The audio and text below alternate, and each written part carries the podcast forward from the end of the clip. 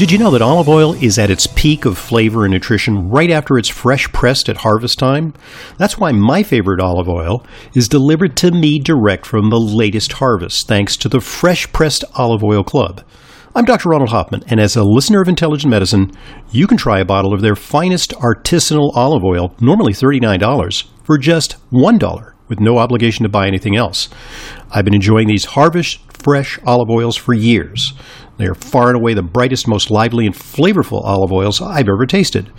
Their antioxidants and polyphenols are off the charts because they're fresh from the harvest. They make store bought olive oils taste dull and flat by comparison. Taste for yourself. Check out this generous trial offer and get your $39 bottle for a buck with no obligation to buy anything else. Visit myfavoriteoliveoil.com. In my case, it truly is. myfavoriteoliveoil.com myfavoriteoliveoil.com.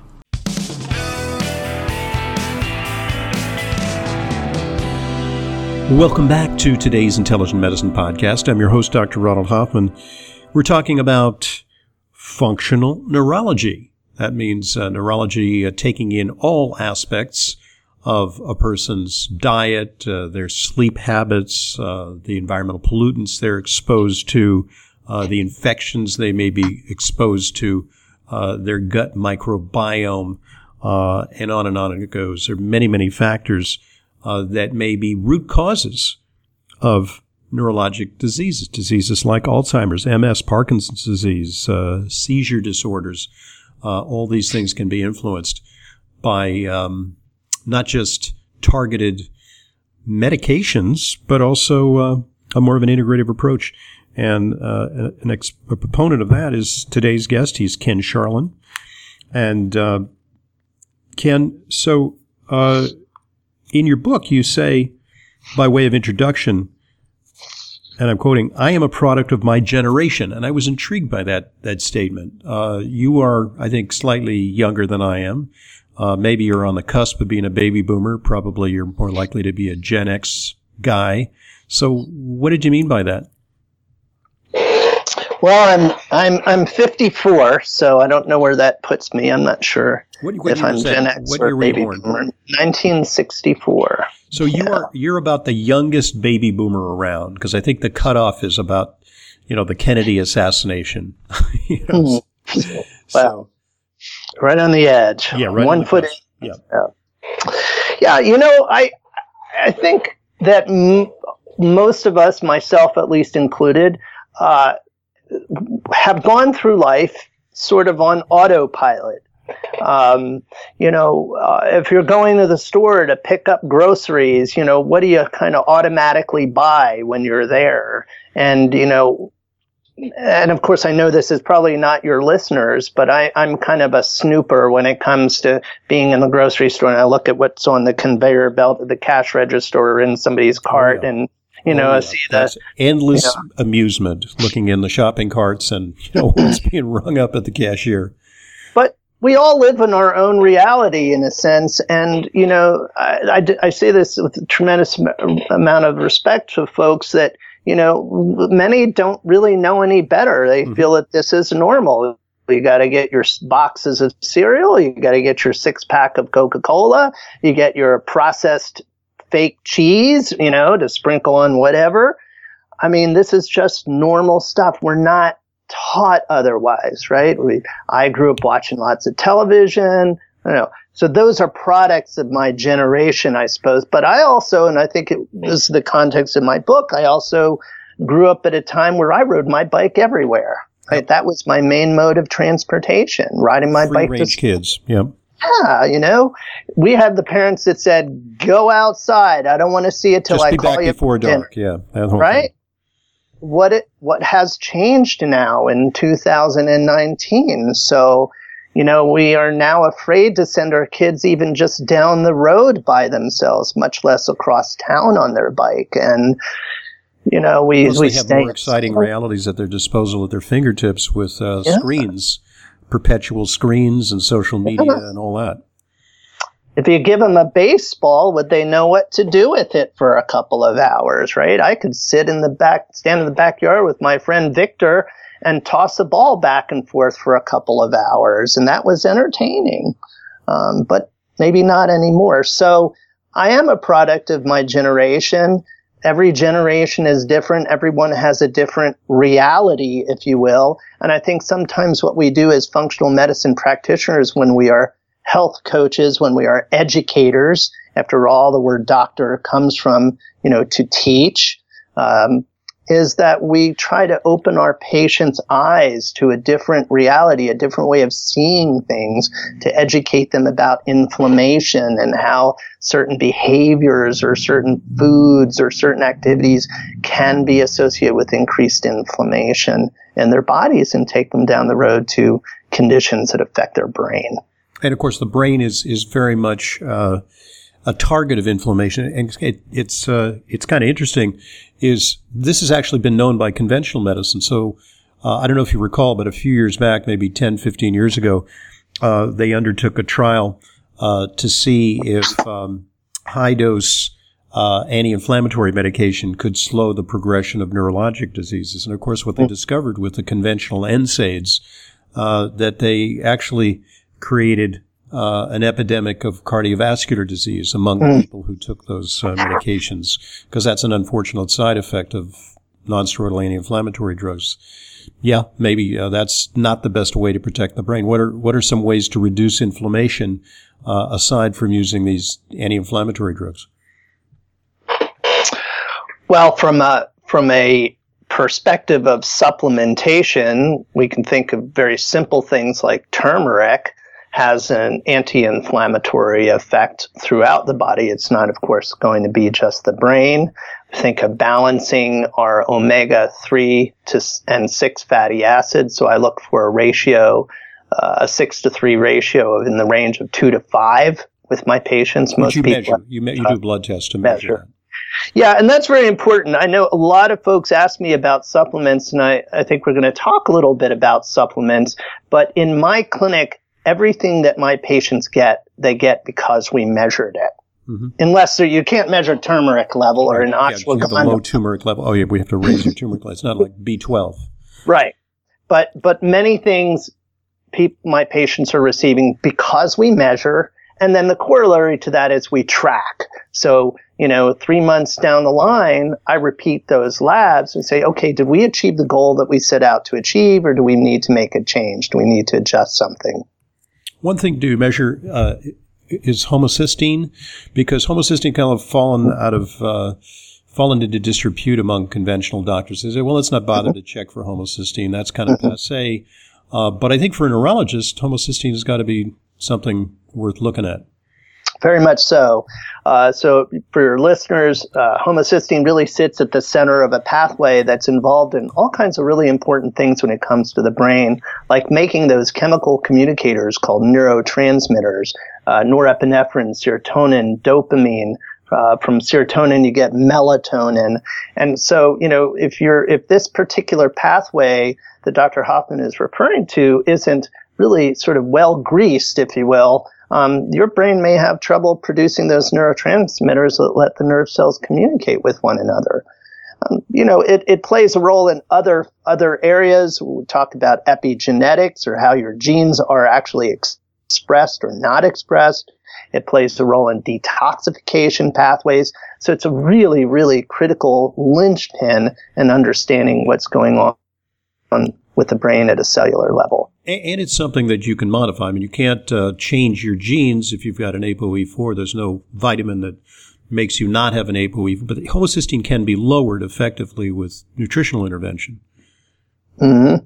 Yes, especially we talk about the role of folate, although certainly that's not the exclusive nutrient that influences homocysteine levels. Uh, but folate is a critical player, B12, B6 as well. In these unprecedented times, we need effective immune support. That's why I'm excited to introduce two formulas that work CV Defense and CV Acute. There's nothing quite like them. CV Defense is a daily preventative, the only supplement that delivers the six most important ingredients to optimize your immune function, including PEA, a critical molecule for long term immunity at the cellular level. CV Acute is a fast acting, great tasting syrup for direct immune activation. It eliminates invaders with the fruit flower and root of patented Chinese medicine. I take it when I feel run down to fend off respiratory infections. Both products are safe, all natural, and backed by numerous clinical trials.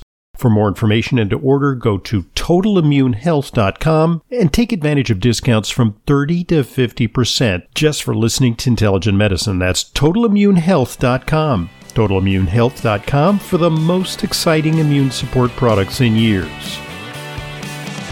And how often do you find, because you, you see a lot of patients, how often do you see some mysterious, uh, undiagnosed neurological problem uh, that it's related to a very low level of vitamin B12. That's much ignored by conventional medicine.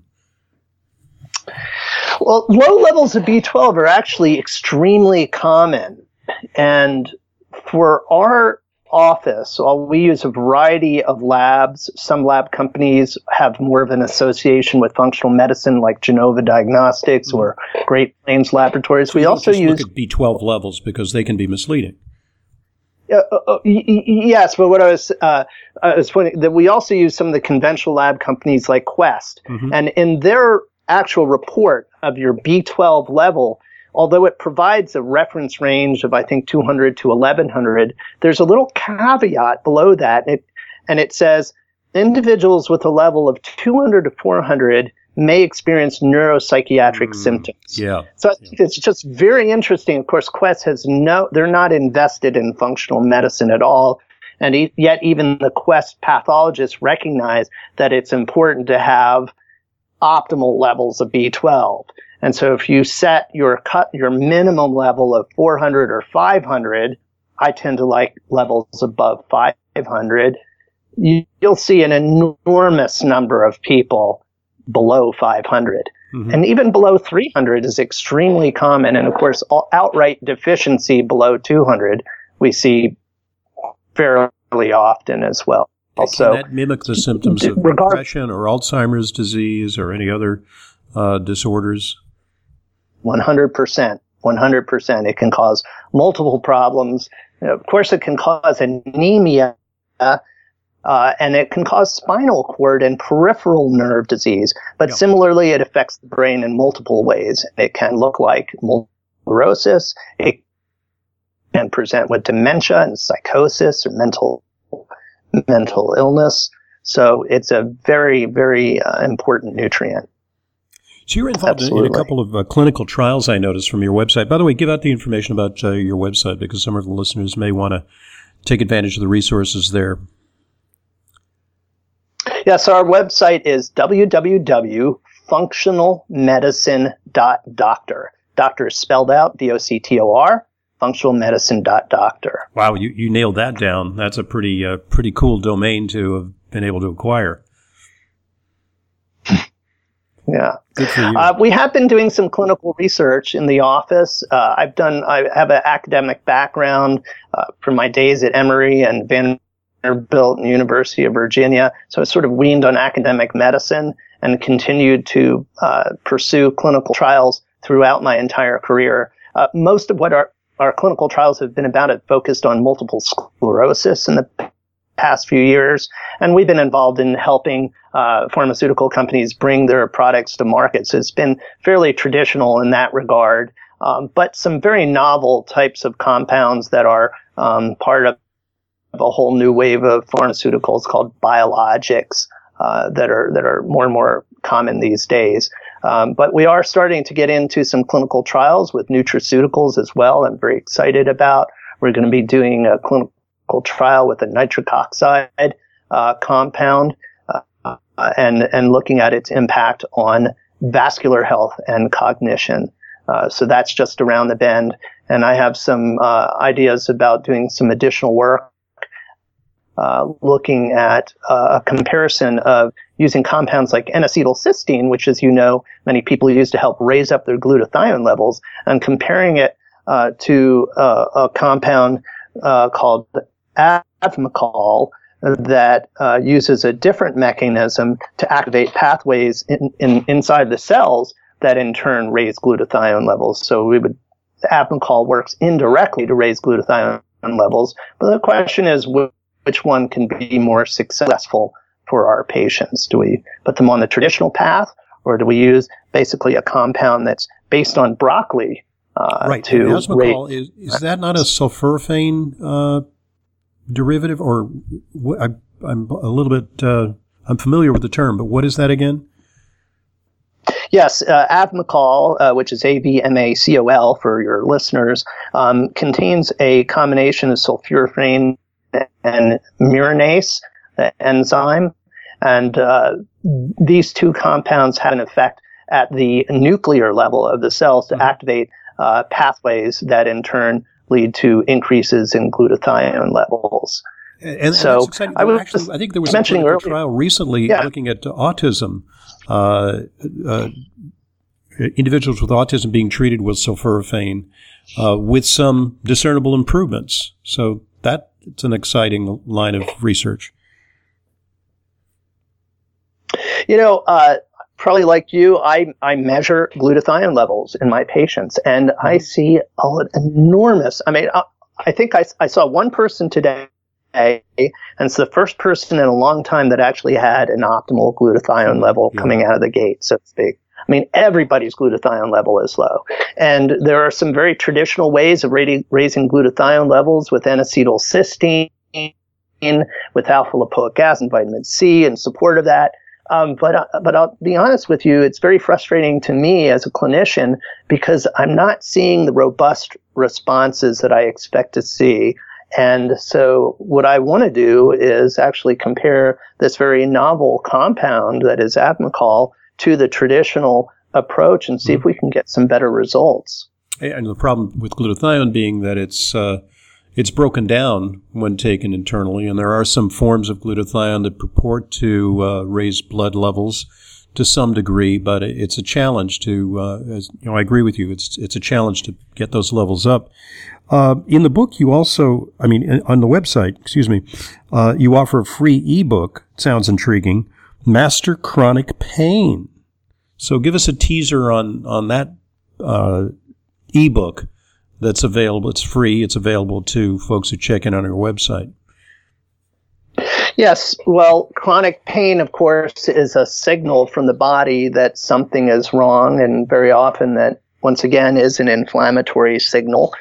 Um, and you had brought up Terry Wahls earlier, and the two of us just really drive home this idea that lifestyle is medicine. So inside the ebook, there are a couple supplement suggestions, but there's also this idea that you know, if we work on sleep, if we work on that anti-inflammatory diet, if we uh, develop a movement program as well as a stress resilience program, because mindset, the way we think about things plays such a huge role in how we perceive pain, what we think about pain, whether something is in fact painful at all really is influenced by how we think about it.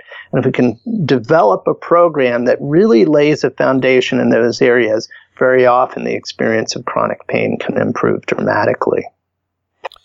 Uh, do you harness the uh, ketogenic diet ever? I mean, that is sometimes uh, invoked for treatment of Alzheimer's disease, uh, for treatment of seizure disorders.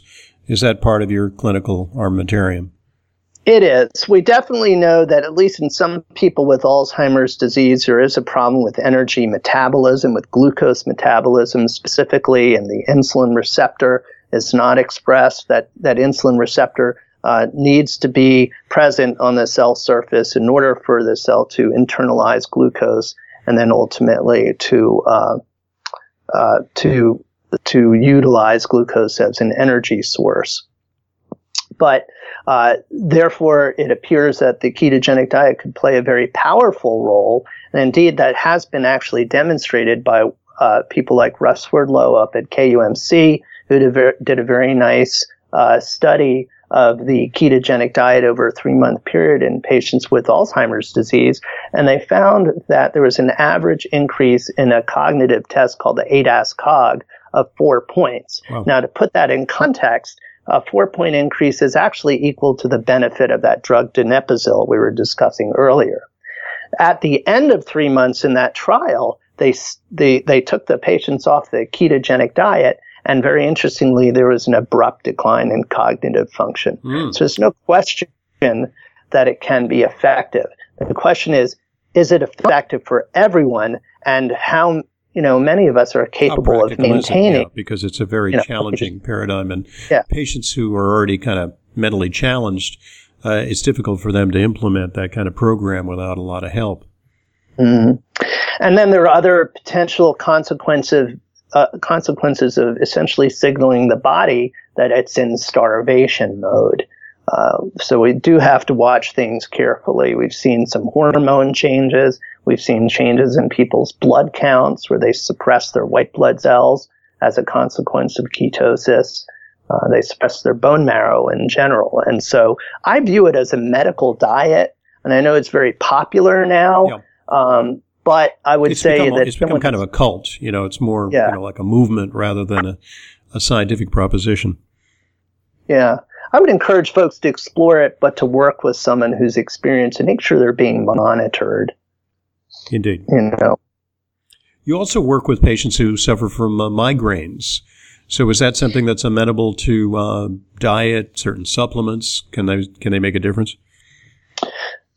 And of course, the answer is yes. Um, we often think of food sensitivities. You, Thank you so much food sensitivities as being a factor for some people with migraine. Of course, for years, even conventional doctors have talked about avoiding certain foods, the the you know aged cheese and the the red certain red wines and things like that. But we even talk about food as inflammation. Not that those things couldn't drive inflammation, of course, uh, but certain inflammatory responses. We know that certain nutrients like magnesium, coenzyme Q, um, riboflavin can all uh, play a role in either triggering or mitigating migraine, meaning that it, therapeutic doses of magnesium, riboflavin, coenzyme Q uh, can reduce the expression of migraine in some individuals.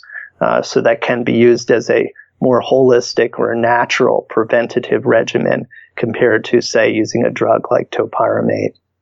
Right. And, and there's a new drug for migraines. Do you have any experience with it. It's supposed to be a once a, once a month injectable drug uh, that somewhat reduces the frequency of migraines. Is that uh, worthwhile, or any downsides to that? Yes, really, there's a whole class of these drugs which might be called CGRP drugs or calcitonin gene related peptide. That's about uh, This is an inflammatory uh, molecule uh, it's easier to say CGRP, and it's involved in blood vessel dilation, among other things, uh, during an inflammatory cascade. So, what these drugs do is they either block CGRP directly or they actually just block the receptor that CGRP sits on to prevent its biological activity. Um, we now have three drugs currently FDA approved. There will be more. Uh, the good news is that they do appear to be quite safe uh, and overall quite well tolerated and effective. Um, the effectiveness uh, is available. Of course, you can look up the clinical trial outcomes, but I tend to think that you know, look, we're all human beings. No one likes taking medicine. But if you have a drug that's a simple subcutaneous injection, which is how they're administered by sort of a clicker pen, like an EpiPen, mm-hmm. so not, there might be a slight pinch, but overall, they're pretty painless. You don't really have to stick the needle into your skin. You just press a trigger. And you do this once a month there's virtually, you know, essentially 100% compliance on the medication. Most people are not going to miss their dose if it's once a month. They never, they don't have to take it every day. So as a consequence, we get this very robust response with, with treatment. So yeah, we've had a lot of tremendously good results uh, with these drugs. They go under trade names like Aimovig, Ajovy, and Emgality. The Ajovy may be the most difficult to take because it's not in an auto injector. However, if people are willing to inject three doses at once, they, it will last for three months, which is kind of nice. Okay. Well, you, you, know, look, it sounds like you take a, a balanced and an eclectic approach uh, to getting your patients well, which is really what uh, called upon. Uh, I would call that true functional medicine. We as physicians, all of us should be practicing functional medicine, whether it's uh, whether we're integrative or whether we're just uh, good doctors uh, because uh, being a doctor involves evaluating the best of high tech medicine and the best of natural therapies, putting those together in a way that gets our patients uh, past square one. and it's a challenge in neurology, uh, but you're certainly looking at a lot of options that um, are yielding very, very uh, positive results. So kudos to you. And let's mention again the book is The Healthy Brain Toolbox, uh, wherein you'll find a lot more details on uh, how to keep your brain working. Excellent. Thank you so much. Appreciate it. My pleasure. Dr. Ken Sharlin. Thank you for joining. it's S H A R L I N. Uh, if you want to Google it, check out his website. Uh, lots of information there.